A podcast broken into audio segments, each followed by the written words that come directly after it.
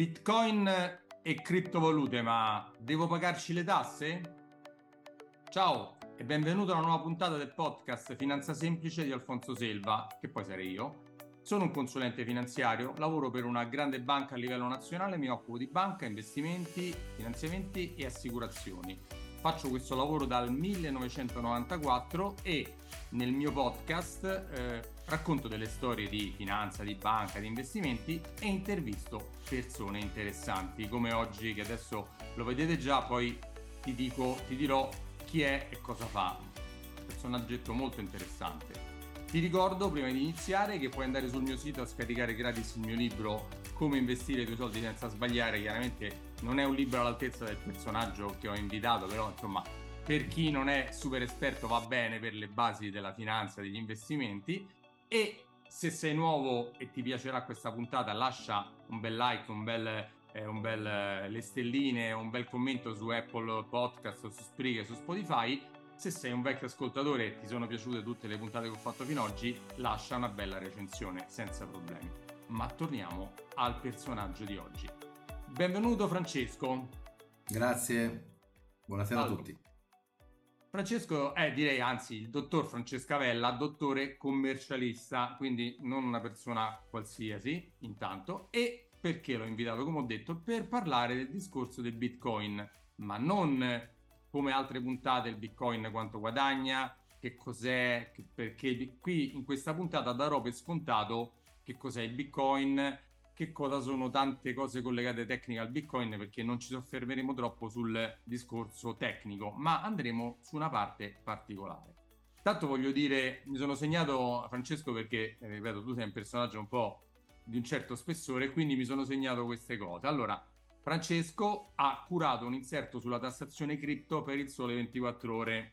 Prima di prima cosa, è cultore della materia diritto tribuna- tributario in cattolica, è membro del comitato editoriale della rivista di fiscalità internazionale European Taxation ed è insegnante per il master per il sole 24 ore. E queste sono solo alcune delle cose che lui fa e di cui è esperto. Quindi non andiamo, se no ci stiamo dieci minuti, vero Francesco, sulla cosa.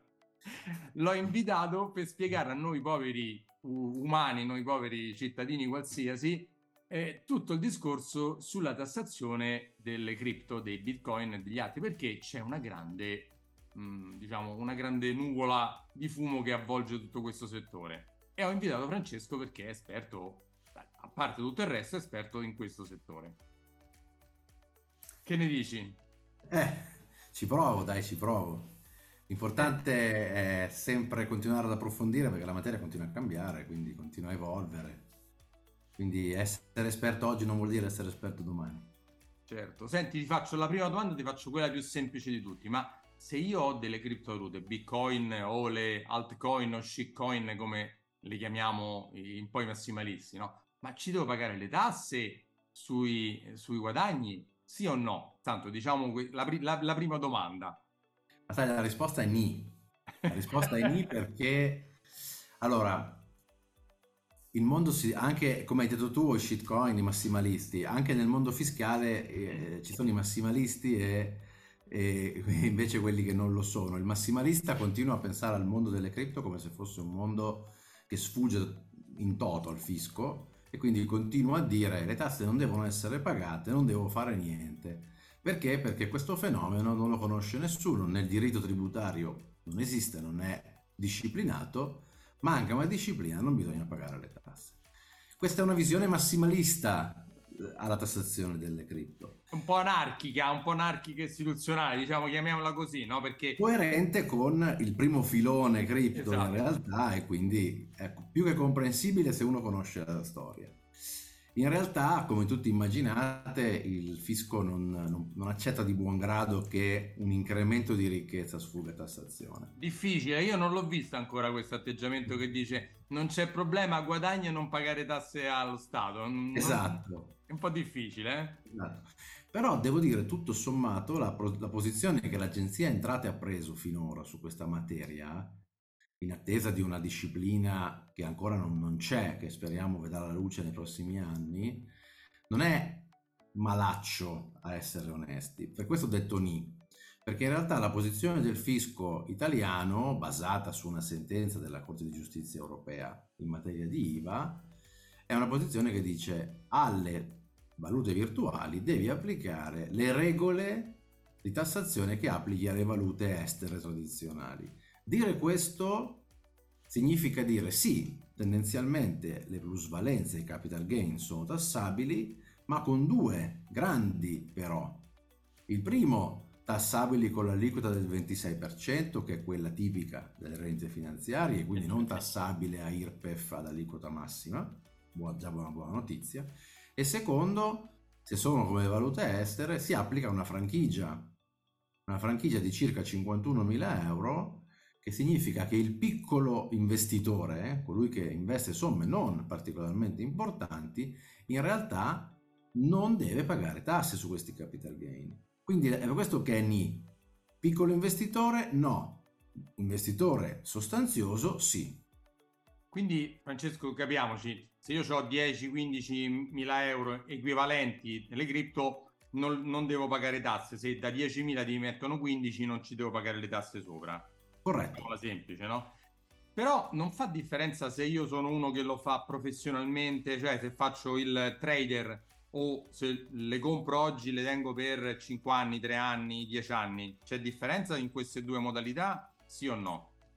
La risposta è no, sostanzialmente no. Okay. Perché il trader in conto proprio, cioè io lo faccio tutti i giorni, ma lo faccio con i miei soldi in conto proprio, non è un'attività rilevante ai fini dell'IVA e di aprire una partita IVA e quant'altro.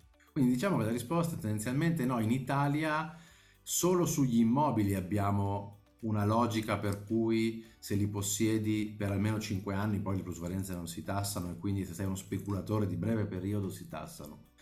Questa regola in Italia non c'è e quindi che tu sia un hodler o sia un trader continuo eh, ti ritrovi a, a, ad applicare le stesse regole. L'unica vera differenza del trader, tu che fai appunto un podcast di finanza, a, a voi lo posso dire, ai tuoi ascoltatori lo posso dire, se tu fai trading sui futures quindi se fai trading usando i derivati cripto invece non hai la franchigia dei 50.000. Ed è tassato dal primo momento? Come tutti i derivati.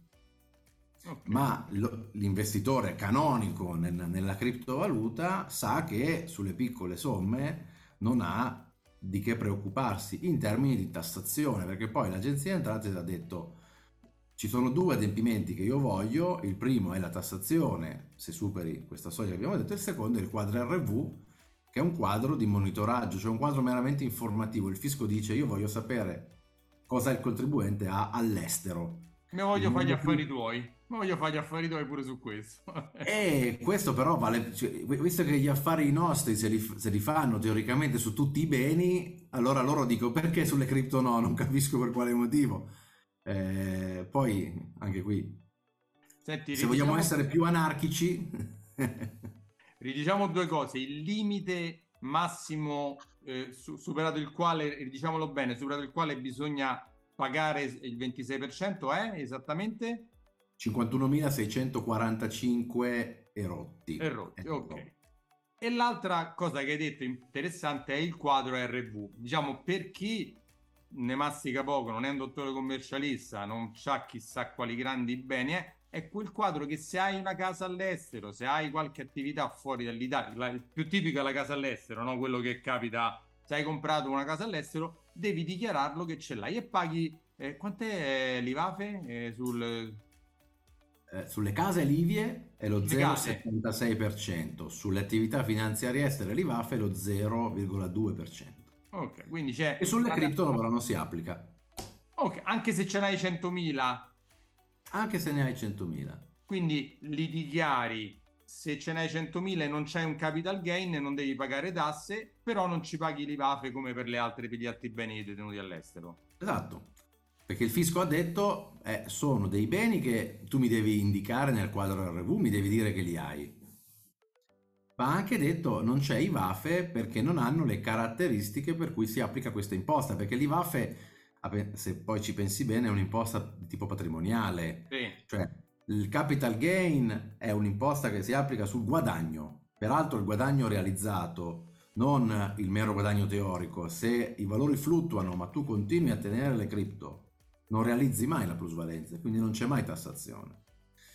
Il capital gain quindi è, l'in- è l'incremento di valore, invece è patrimoniale ed è un'imposta che si applica per il solo fatto di avere certe consistenze. Ebbene, l'agenzia ti dice guarda, sulle cripto non c'è IVAFE, quindi l'adempimento del quadro RV è meramente informativo.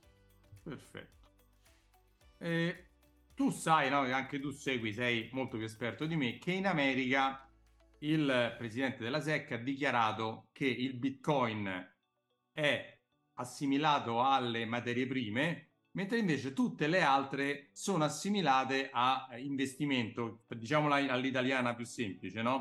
Quindi ha, ha fatto, ancora non c'è una legge precisa, però lui ha detto, siccome il Bitcoin non produce reddito, non, non si può, non c'è staking, non c'è, eh, è una cosa a sé stante tipo l'oro, diciamo, no? E io lo assimilo a una materia prima, mentre invece tutte le altre criptovalute che producono un reddito anche solo per il fatto di possederle, cioè ti creano degli interessi, le assimilate a un investimento. Questa cosa può dare qualche differenza secondo te ne, magari nel prossimo futuro su come verranno calcolati, eh, considerate Bitcoin e il resto?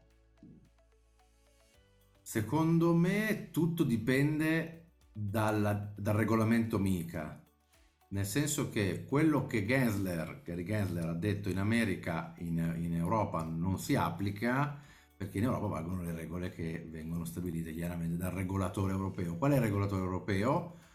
È eh, di fatto la normativa regolatoria.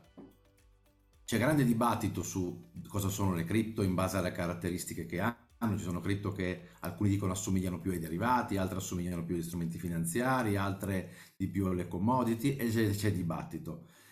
Il regolamento MICAR che pare stia per vedere la luce, perché ormai pare essere in direttura d'arrivo. Diciamo solo due parole, MICA è un regolamento europeo che armonizzerà il trattamento fiscale e anche non no, solo... No, non fiscale. Non fiscale? Ah, mi sono no. sbagliato. Il fisco non si, non si, armonizza a livello europeo, ognuno farà sempre quello che vorrà. Allora, scusa, cosa armonizza il MICA esattamente a livello europeo? Armonizza l'impianto regolatorio, cioè ti dice che regole devi seguire quando vuoi, per esempio, emettere un nuovo token e quindi ti obbliga ad avere un white paper in maniera simile un regolamento, al prospetto informativo di, di quando emetti. Scusa, un white paper è un regolamento di base un elemento di base del token di, che, che, ti dice qual è il funzionamento, la, la, la, tokenomics, eccetera, eccetera, che assomiglia, se vuoi, al prospetto informativo di quando uno, un ente finanziario deve emanare, deve emettere uno strumento finanziario. Eh, quindi sono delle regole che si applicano concettualmente per la tutela dell'investitore e del consumatore. Chiaramente quando viene fatto un impianto del genere si danno delle definizioni e questo impianto nella bozza che ormai tutti abbiamo letto che è circolata sostanzialmente ti dice guarda che di base i token sono una categoria a sé stante salvo che abbiano le caratteristiche per essere strumenti finanziari. Questo cosa significa? Che in Europa si sta creando un terzo genere, per cui i token non, sare- non saranno più né commodities né strumenti finanziari, ma saranno crypto asset, secondo questa definizione generale. Però considera ad esempio che nel, nel regolamento MICAR gli NFT non sono considerati crypto asset, secondo la definizione che hanno dato. Quindi vedi che fatta la regola già c'è il buco e, e già si sta cercando di capire come fare.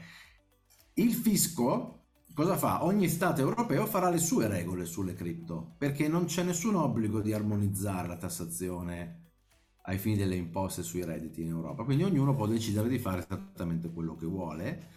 Chiaramente ci si appoggerà al regolamento MICAR per quanto riguarda perlomeno le definizioni, cioè se il regolamento MICAR mi dà una serie di definizioni, cosa che dà, perché ha una tripartizione concettualmente, in parte se ne terrà conto. Dubito che si farà distinzione tra Bitcoin e altre cripto, anche se questa cosa non è da escludere del tutto perché perché Bitcoin, tecnicamente parlando, ora che El Salvador e la Repubblica Centroafricana lo hanno reso una valuta a corso valuta legale. Corso legale comincia ad avere delle caratteristiche per cui dire che è una valuta estera non è più così tanto anomalo come poteva sembrare all'inizio. Però questo vale solo per Bitcoin. Quindi o qualcuno dirà Bitcoin è una valuta estera a tutti gli effetti, perché ha corso legale in due paesi del mondo e, le altre cripto no, e allora applichiamo altre regole, oppure seguiranno tutti mica e diranno eh, resta comunque un token con le caratteristiche che i token hanno e il fisco seguirà. Non è una, una, un'argomentazione facile perché io ho partecipato ad, ad, ai tentativi di lavori su una, sull'introduzione di una normativa fiscale e di fatto c'è grande attesa per la MICAR anche se ripeto non ha ness- niente a che fare col fisco la MICAR niente, non ha, non ha una regola fiscale di nessun tipo però molti aspettano che la MICAR almeno ci dica di che animale stiamo parlando prima di poter decidere che cosa farne. Però hai detto una cosa molto interessante, mentre in America sembra che ci siano due categorie, noi ne faremo tre categorie. Le puoi un po' meglio... Tre più gli NFT. Eh?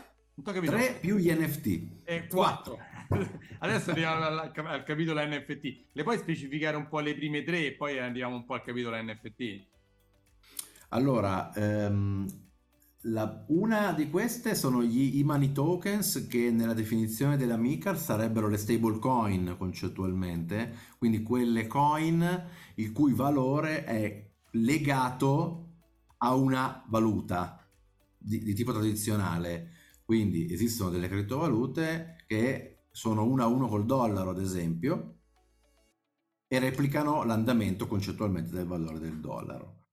Sono poi i token legati all'andamento di altri asset, quindi che hanno come sottostante un altro asset, e poi ci sono i crypto asset comunemente intesi come quelli che sono appoggiati su una distributed ledger, quindi normalmente una blockchain o similare, e quindi Bitcoin, Ethereum e quant'altro. Per esempio nella normativa MICAR non si fa questa distinzione tra il fatto che il token possa potenzialmente dare un rendimento o meno, almeno nella versione che oggi abbiamo, per esempio, diversamente dalla logica che l'America sta, sta per adottare. Senti, prima di arrivare all'NFT, che diciamo lo lasciamo un attimo a parte, ma quando adesso verranno emesse le CBDC, cioè le Central Bank Digital Currency, cioè le valute digitali di Stato come l'euro digitale o altre valute, magari potrebbero essere gli svizzeri, fanno il loro digitale, cioè questo è il discorso qua, e rammentiamo che nel mondo mi sembra che ci sia, eh, la Cina l'ha fatta, la valuta digitale di Stato, l'ha fatta anche la, la, Nigeria, se non mi sbaglio, non so quali altri l'hanno fatta, no? Vero? Sono queste due, mi sembra di ricordare. Sì, c'è, c'è, qualche tentativo in più, però, però sono, tutti, sono ancora in stato abbastanza embrionale. Si dice che da noi sentendo quello che dice la BCE tra due o tre anni e in America anche forse fra un anno e qualcuno vocifera che in America la central bank potrebbe essere presa come riferimento di una delle due che esistono già o eh, l'USDT o l'USDC no? eh, che esistono già quindi come le, dove le metteranno le valute centrali di Stato secondo te? Le, sotto la MICAR o come se fosse esattamente l'euro di carta? Secondo me la seconda, le metteranno come se fosse esattamente l'euro di carta. Tant'è che nelle prime, nelle prime considerazioni che sono trapelate, comunque la BCE dice sì, siamo, stiamo pensando di farlo, ma fino a un massimo di 3.000 euro a persona. Quindi nessuno potrebbe avere, secondo le prime indiscrezioni, più di 3.000 euro nel suo wallet for- nel formato CBDC. Vabbè, guarda, capisci questo, che... questo anche per non andare a disintermediare completamente le banche, perché eh sì, diciamo Dovrebbero che... essere completamente buttate fuori, avere ognuno un wallet con la BCE e non servirebbe più la banca centrale per fare moltissime cose. Vabbè, quindi queste sono un po' cose più politiche, economiche, eh, diciamo. Eh sì, al, al eh, ma in questa questione la politica economica ha un peso eh. molto, molto importante.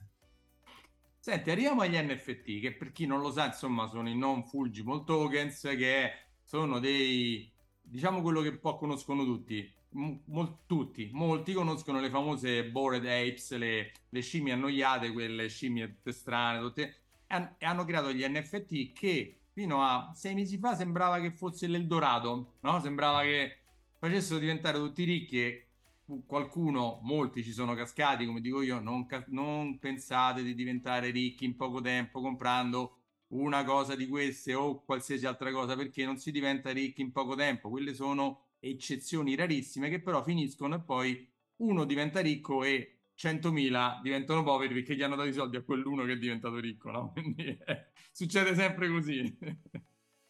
diciamo, gli NFT, gli NFT cominciano ad avere una loro utilità perché? Perché eh, stanno, io per esempio ho, ho intervistato una, una, società di NFT sulla musica, un'altra che fa gli NFT per un'altra cosa, quindi cominciano ad avere una utilità vera, ma come verranno inquadrati visto che non le considerano come eh, valute virtuali, come criptovalute?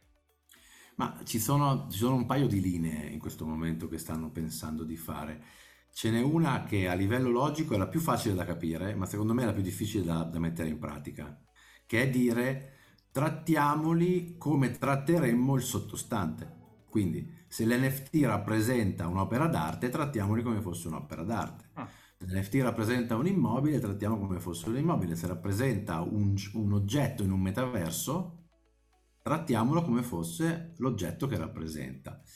Questo è teoricamente anche affascinante, praticamente inimmaginabile, perché eh, tutti pensano agli NFT come se, sempre fa in mente i board apes e le, e le, immagini, quindi tutti pensano NFT uguale opera d'arte. In verità le opere d'arte nel mondo NFT sono un francobollo piccolo così.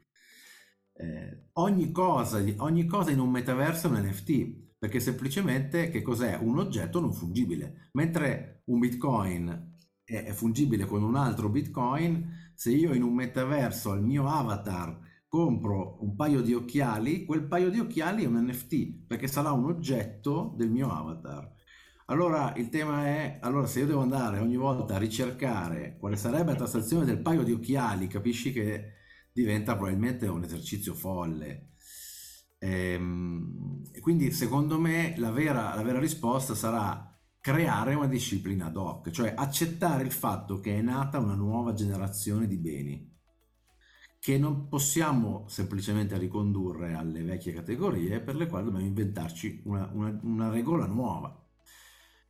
Io spero che il fatto che ehm, la MICAR abbia, abbia dato questi, questo input porti a dire facciamo una regola specifica, anche se, ti rubo proprio un secondo, è, è, è, la MICAR è interessante perché prima ti dice che gli NFT non ci vanno, poi quando vai a leggere nei preamboli della, della bozza, dice no, però se gli NFT sono emessi in una serie coerente, allora non sono effettivamente un NFT. Quindi se io facessi una collezione di mille NFT... Come li hanno fatti, no? Come sono state que- tutte queste ultime cose. Quindi in verità non è proprio così cristallino quello che stanno dicendo, ma perché anche loro in verità sono, sono in grande difficoltà. Ma anche perché, perché no, Francesco, come sempre, sempre succede, le leggi arrivano sempre in ritardo rispetto all'evoluzione tecnologica che, lo sappiamo tutti, è velocissima e magari potrebbe succedere che fra sei mesi esce fuori una cosa nuova che non è stata regolata e devono riaffrontarla e dire che come la trattiamo questa Esattamente. nuova? Esattamente così. Perché non è facile oggettivamente. Perché tutto quello che esiste, cioè le case esistono da millenni, le automobili esistono da millenni, gli investimenti esistono da centinaia di anni, cioè tutte cose che esistono da tanti anni ed è stato facile regolarle perché dice una macchina una macchina, un immobile un immobile, un'opera d'arte un'opera d'arte, non, non c'erano cose nuove, no? Invece ci sono state queste cose nuove. Guarda, per, per, i tuoi ascoltatori, forse qualcuno ricorderà gli anni in cui, negli anni 90, 80-90, gli anni dei derivati, quando uscivano derivati di ogni tipo e genere e non si sapeva bene dove incasellarli. Secondo me in parte stiamo vivendo una, un'epoca simile, con le dovute proporzioni ovviamente. Sì, sì, beh, le novità vanno piano piano incasellate, sicuramente sì. Senti, una de- domanda, poi vediamo se c'è una qualche altra cosa che vuoi precisare, ma visto che abbiamo detto che i bitcoin non vanno in staking, cioè non vanno in guadagno, diciamola così, a parte il fatto che molte criptovalute che sono state messe in staking, molte, alcune sono fallite e hanno trascinato nel baratro tipo Terra Luna o altre, no? Eh, perdite inimmaginabili perché pensare, questo lo dico da consulente finanziario, pensare che tu metti una cosa che ti rende il 10% a settimana, ti devi fare una domanda, ma da dove li prendono questi soldi per darti il 10% a settimana? Li prendono schema Ponzi, perché prima o poi questo, questa cosa crolla, perché può essere, se li, i tassi ufficiali sono del 2, magari può essere il 3, il 4% all'anno, ma non il 2% a settimana o il 15-20% al mese. È impossibile, poi crollano. Ma ammettiamo che c'è qualcuno che ti dà un rendimento, a me ci sta qualcuno dei piccoli rendimenti su queste valute messe in queste specie di wallet, di, chiamiamole banche digitali, va, chiamiamole così per il fatto di darglieli, ti dà un rendimento. Questi rendimenti sono tassati a loro volta? Secondo l'Agenzia delle Entrate, sì. Ah. Questo, l'Agenzia delle Entrate lo ha detto pochissimo tempo fa, eh, ti parlo di 15 giorni fa è uscita una risoluzione dell'Agenzia delle Entrate che ha detto che la risposta è sì. Io sono un po' perplesso davanti a questa risposta, però eh, al momento la posizione che abbiamo è che andrebbero tassati, peraltro senza la franchigia, perché l'agenzia dice sono simili alle, ai redditi che tu puoi ottenere impiegando il capitale, quindi simili agli interessi per capirci, e quindi se li incaselli lì dentro non hai franchigia e non hai il 26%, dovresti tassarli con la tua aliquota IRPEF marginale, quindi quella che ti si applica. Io continuo a essere, non essere per niente convinto di questo modo di ragionare. È un modo di ragionare che capisco se ragiono con gli schemi vecchi. Quindi capisco perché l'agenzia entrate lo abbia detto. Però da conoscitore del fenomeno, visto che io faccio tutto quello che si può fare con le cripto, staking, il farming e quant'altro, ti dico che da conoscitore del fenomeno è un qualcosa che può essere detta solo da chi non ha sotto controllo il fenomeno, non lo vive nella quotidianità. Se tu lo vivessi ti renderesti conto che... Poi sai, questa cosa si scontra anche con tanti luoghi comuni. Per esempio, Bitcoin non è nato per essere messo a staking, per niente, ma ti garantisco che esistono delle piattaforme dove se tu lo depositi ti danno un rendimento. Quindi anche se non è in Bitcoin, eh? quindi anche se non è nato per essere messo in staking, c'è qualcuno che pur di averlo in, in piattaforma è disposto a darti un rendimento. Quindi non è tanto ormai la natura della cripto, ma è il tipo di rendimento che tu puoi averne. E per farti capire, un'altra cosa che non è nata per essere messa a rendimento sono gli NFT. Stanno nascendo alcuni NFT che se messi in staking, cioè se bloccati, possono dare dei rendimenti. Quindi il concetto alla fine è simile, una volta che tu risolvi il tema, ma dare un rendimento in cripto, si tassa o non si tassa, poi quale che sia la forma con cui dai questo rendimento diventa poco rilevante. Senti Francesco, hai dato una notizia che però voglio metterci la mia da consulente finanziario. Attenzione, perché anche se i bitcoin sono super sicuri secondo me perché nessuno li ha mai bucati, nessuno ha mai bucato la piattaforma bitcoin, però se depositi i tuoi bitcoin in un wallet, in una piattaforma che ti dice che ti dà un rendimento, se quella piattaforma scappa con i bitcoin, non hai nessuna garanzia di nessun genere che li puoi perseguire, cioè è come se li mettessi in mano al primo che passa. Non so se, se sei ti d'accordo. Esponi, assolutamente sì, ti esponi a un rischio e questa è l'altra parte della MICAR, tanto per chiudere il ragionamento. La MICAR vuole che tutti coloro che operano in cripto si registrino e abbiano certe garanzie, compresa questa. Nell'amica c'è proprio un passaggio sulla custodia, cioè se io affido i miei bitcoin, devo, l'operatore che li prende deve dare certe garanzie. Un domani ci saranno, in questo momento invece sono d'accordissimo con te, è un rischio che va ben ponderato. Esatto, esatto. Non, non mettete i bitcoin o qualsiasi altra criptovaluta in una piattaforma pensando che come se fosse dentro una banca perché non c'è nessun responsabile, non c'è quasi nessun controllo. Da poco in Italia esistono gli operatori in criptovalute che si sono dovuti eh, iscrivere al registro tenuto dall'OAM e quindi c'è già per quei 15-20, non so quanti sono esattamente fino ad ora, comunque un minimo di scrematura di controllo esiste, già quelli ti danno molte più garanzie, però la piattaforma cinese, eh, giamaicana del Centrafrica o del Sud- Sud- sud-est asiatico che ti dice che ti dà il 5% a settimana sui bitcoin depositati, mh, mm, diffida, perché se poi sparisce non c'è nessuno a cui ti puoi fare appello. Questo deve essere ben chiaro, proprio super chiaro. Certo. Voglio fare una precisazione che queste piattaforme non sono sicure.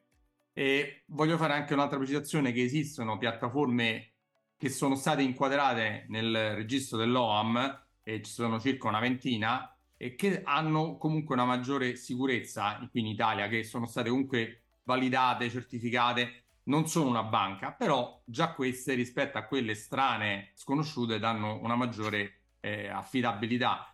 E voglio anche citare il fatto che Francesco ha scritto per una di queste piattaforme molto importanti, Chexig, che, eh, il cui amministratore è eh, Ferdinando Amedrano, la, la, persona che ci ha messo in contatto, perché per loro lui cura tutta la parte fiscale, quindi cura la parte di come fare il report fiscale. Tua, il tuo report fiscale è, l'ho messo sul mio sito, non il PDF, ma il link a quella del Decexig. Ecco, quindi volevo eh, dire che se volete trovate, la trovate lì, la trovate sul sito di Chexig e poi per tutti quelli che sono interessati metterò tutte le varie pubblicazioni di Francesco, se mi dai link io metterò tutti sotto questa intervista tutte le sue varie cose. Quindi diffidate però di chi non conoscete, di chi non è stato inserito sotto nessun, nessun registro. Andate a cercarvi wallet italiani o super sicuri. Non c'è solo c'è, c'è che ne so, The Rock Trading, eh, Young Platform, ce ne stanno tanti che sono si, ha, si sono iscritti a questo registro. Non so se sei d'accordo, Francesco, su questa cosa. Sono d'accordissimo. Poi tutti devono sapere che il mondo cripto, anche nei, negli operatori più sicuri, può sempre avere qualche imprevisto perché comunque gli attacchi degli hacker sono accaduti in passato. Queste piattaforme che tu hai citato sono eh, tendenzialmente affidabili anche perché negli anni hanno provato di essere più resistenti a questi attacchi, a questi attacchi hacker che a volte possono purtroppo succedere, ma entriamo nella, nel, nell'ambito delle infinite possibilità. Sicuramente è molto meglio proteggersi da, da, dal rischio truffa che alcune piattaforme estere possono nascondere o dal rischio schema Ponzi che dicevi. Eh, piuttosto che difendersi da un attacco hacker che a volte purtroppo è una, è una circostanza che va al di là delle, possib- delle capacità di ognuno. No, ma facevo, no. sai, nel lavoro mio mi dico, ma che faccio Alfonso? Li compro questi, compro il bitcoin oppure mi dicono qualche nome di qualche cripto strana che si sono andati a cercare, a inventare. Dico, dico fai tu. Dico, per carità, questo è nell'ambito della diversificazione ci può entrare, poi vedi tu, però dove li tieni, come li tieni. Un conto è che stanno eh, nel depositati nella banca dove lavoro io, che c'è il controllo della banca, il controllo della banca d'Italia, cioè tutti i controlli su controlli, no? Un conto che metti questi soldi in staking, questi soldi, queste cripto in staking e poi, boh, chi è quell'altro? Non si sa. Eh, quindi non andare a cercare guadagni facili perché i guadagni facili non esistono. Non so se sei d'accordo con me, Francesco, che sono d'accordissimo, ci si scotta facilmente alla ricerca di guadagni facili. Senti, ti ho fatto un po' di domande da uomo della strada e anche un po' più mirate e complicate. C'è qualcosa che vuoi aggiungere di importante su questo ambito del discorso tassazione cripto, dichiarazione e cose varie? No, direi di importante no. Credo che nel mondo cripto bisogna, forse l'unica avvertenza simile a quella che tu hai dato, cioè eh, così come le, le piattaforme che ti dicono che otterrai vantaggi meravigliosi sono da prendere con le pinze, i professionisti che ti dicono che puoi fare bello e cattivo tempo senza mai pagare un euro di tasse vanno presi con le pinze. Ecco, forse è l'unica stessa avvertenza applicata al mio mondo. Eh, poi si può fare le cose per bene, ho detto ci sono franchigie, quindi io mi trovo tantissime volte clienti che, come hai detto tu, magari hanno messo 10.000 euro, ne portano a casa 15, io gli dico molto volentieri, sappiate che questo guadagno di 5.000 non è tassabile, ma non è tassabile perché c'è una norma che comunque l'agenzia ha ritenuto di, eh, di dire applicabile e quindi lo posso dire, non perché sto giocando con i soldi degli altri, perché comunque anche il mio mondo, sì, così come il tuo in maniera diversa, eh, comporta che io poi alla fine quello che io dico si riverbera sulle tasse, sulle casse delle soldi. persone. sì, che, la, che, insieme con la famiglia e la salute sono le tre cose più importanti che abbiamo tutti quanti. Eh, sai, quindi io prima di giocare con il, con il denaro della gente e, e dire no, non pagare questa cosa esponendoli al rischio che poi quando il fisco arriva ti chiede il doppio, perché il fisco quando, quando poi ti scopre ti chiede le tasse che non gli hai dato per due, perché applica anche le sanzioni. Allora, prima di giocare con il denaro della gente e la vita della gente, me ne guardo bene. Se si può fare, perché c'è un'interpretazione che si può dare o perché quant'altro, allora uno lo deve fare in maniera consapevole, dice ok, ho capito, so qual è la questione e mi regolo di conseguenza. Idem per quanto riguarda il quadro RV. Ti dico una cosa che, eh, mol- che chi, ti, chi, ti, segue e bazzica nel mondo cripto saprà già. Eh, mes- questa risoluzione dello staking, è uscita 15-20 giorni fa, come ti ho detto, dice anche che se tu possiedi le cripto in una società italiana, quindi in un wallet di una società italiana, quindi i nomi che tu hai fatto, cioè Exic, The Rock Trading, IA Platform, eccetera, non saresti tenuto a indicarli nel quadro RV. Perché è come se fossero italiane e non più attività estere, diciamo. Come se fossero italiane. Ora, questa lettura è sicuramente potenzialmente utile a chi dovesse averlo tenuto negli anni, almeno dice guarda, non, non devo pagarti le sanzioni. Io però, per esempio, dico sempre alle persone, indichiamo nel quadro RV in ogni caso, ma non per qualche motivo strano, ma semplicemente perché il quadro RV può essere un alleato, invece viene visto come se fosse un nemico.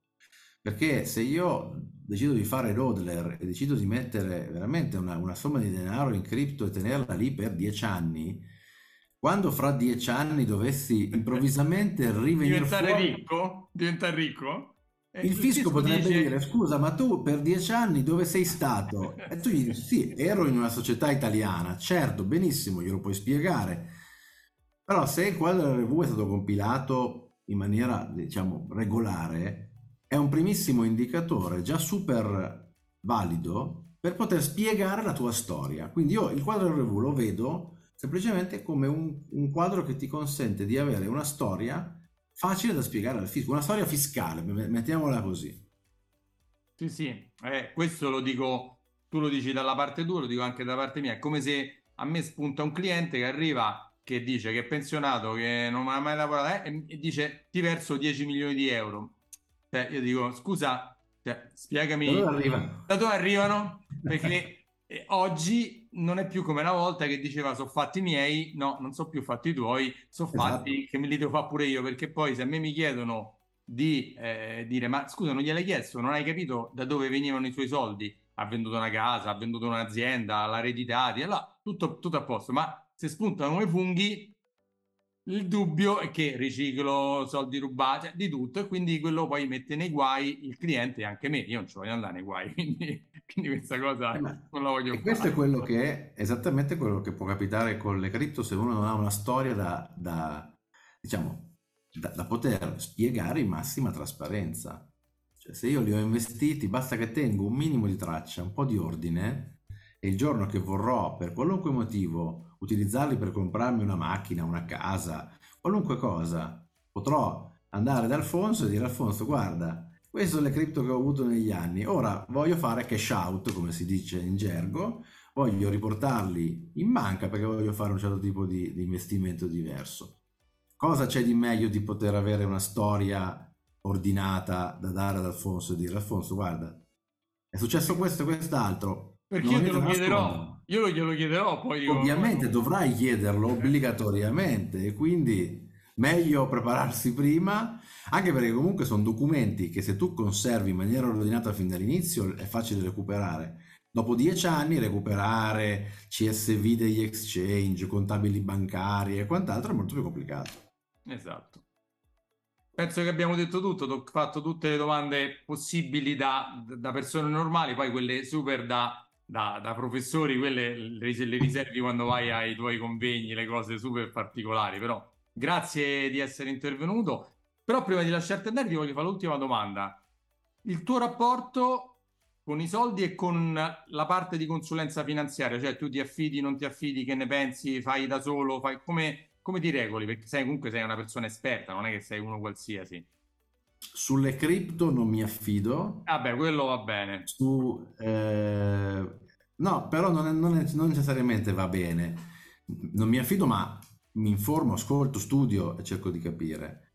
Sul resto del, del, del, della finanza eh, mi faccio consigliare perché ritengo di non avere sufficienti competenze nonostante io abbia una formazione economica, quindi io sono laureato in economia e commercio e quindi tutti argomenti che non, non, dico che conosco, ma che sicuramente ho in parte studiato, non è sufficiente, non ti puoi sostituire a una persona che lo fa di lavoro. Quindi io cerco di pensare con la mia testa, ovviamente, però mi affido, mi faccio consigliare eh, da, da, persone che ne sanno sicuramente molto più di me. Questo è il mio approccio col denaro. È stato bellissimo quello che hai appena detto perché, sai, nella mia attività da anni mi scontro con il cliente e dice, beh, ma io chiedo al mio commercialista, è come se il commercialista potesse Beh, sapere la qualunque, la qualunque esatto. di qualsiasi cosa, cioè il commercialista può fare il consulente finanziario, l'avvocato, l'architetto, il notaio, il, il, cioè, lo psicologo. Voglio dire, il commercialista è bravo se è bravo nel suo lavoro di commercialista, no? Poi, eh, come io non mi arrogo il diritto di dire cosa fa, di, di cose da commercialista o da notaio o da avvocato, se mi serve, eh, mando il cliente da lui per fare quella cosa, no? Quindi... Secondo me è così che dovrebbe comportarsi chiunque di noi andare dallo specialista quando ti serve andare dallo specialista. Così come non vado dal medico generico quando ho un problema molto particolare e cerco uno specialista, altrettanto credo uno debba fare per gestire le proprie finanze. Grazie Francesco, eh, come al solito più uno è bravo e più dice che quello che fa lui è, è lì e poi non, non, vuole dire che sa far tutto, è normale, è, è, lo riscontro sempre. Senti Francesco, grazie, grazie moltissimo. Se volete eh, diciamo, sapere delle cose di, di, cui è competente Francesco, lo potete trovare come? Di tutti come ti possono trovare, chiedere consigli, rivolgersi a te per aiuto? Ma eh, chiaramente Google è la fonte primaria per trovare tutto ormai questo, in questo mondo, quindi eh, potete trovarmi su LinkedIn, potete trovarmi su, sul sito internet eh, dello studio, studioavella.it, eh, ci sono gli indirizzi mail. Potete trovarmi tramite i link che Alfonso metterà a disposizione e nella misura in cui posso essere di aiuto io cercherò di esserlo. Ecco. Grazie, grazie. Sì, riempirò sicuramente il, il, lo, lo, script di, di, link perché non, non, ce ne sarà uno solo, ce ne saranno diversi, quindi vi potete sfogare, andare a vedere anche altre sue interviste, partecipazioni, quindi ce n'ha, ce n'ha, ce n'ha, ce n'ha tante. Grazie, grazie tanto Francesco di essere intervenuto, poi magari se, siccome è una materia che cambia, se magari fra mesi o giorni o settimane o anni ci saranno importanti cambiamenti, magari se ti va ne facciamo un'altra e diciamo era così adesso è così, perché può succedere, no? Assolutamente, assolutamente. E secondo me accadrà, accadrà sicuramente. Fisiologicamente sarò contento di essere ancora tuo ospite. Va bene, grazie molte Francesco e ci sentiamo alla prossima. Ciao e anche te ti aspetto alla prossima puntata. Ciao ciao.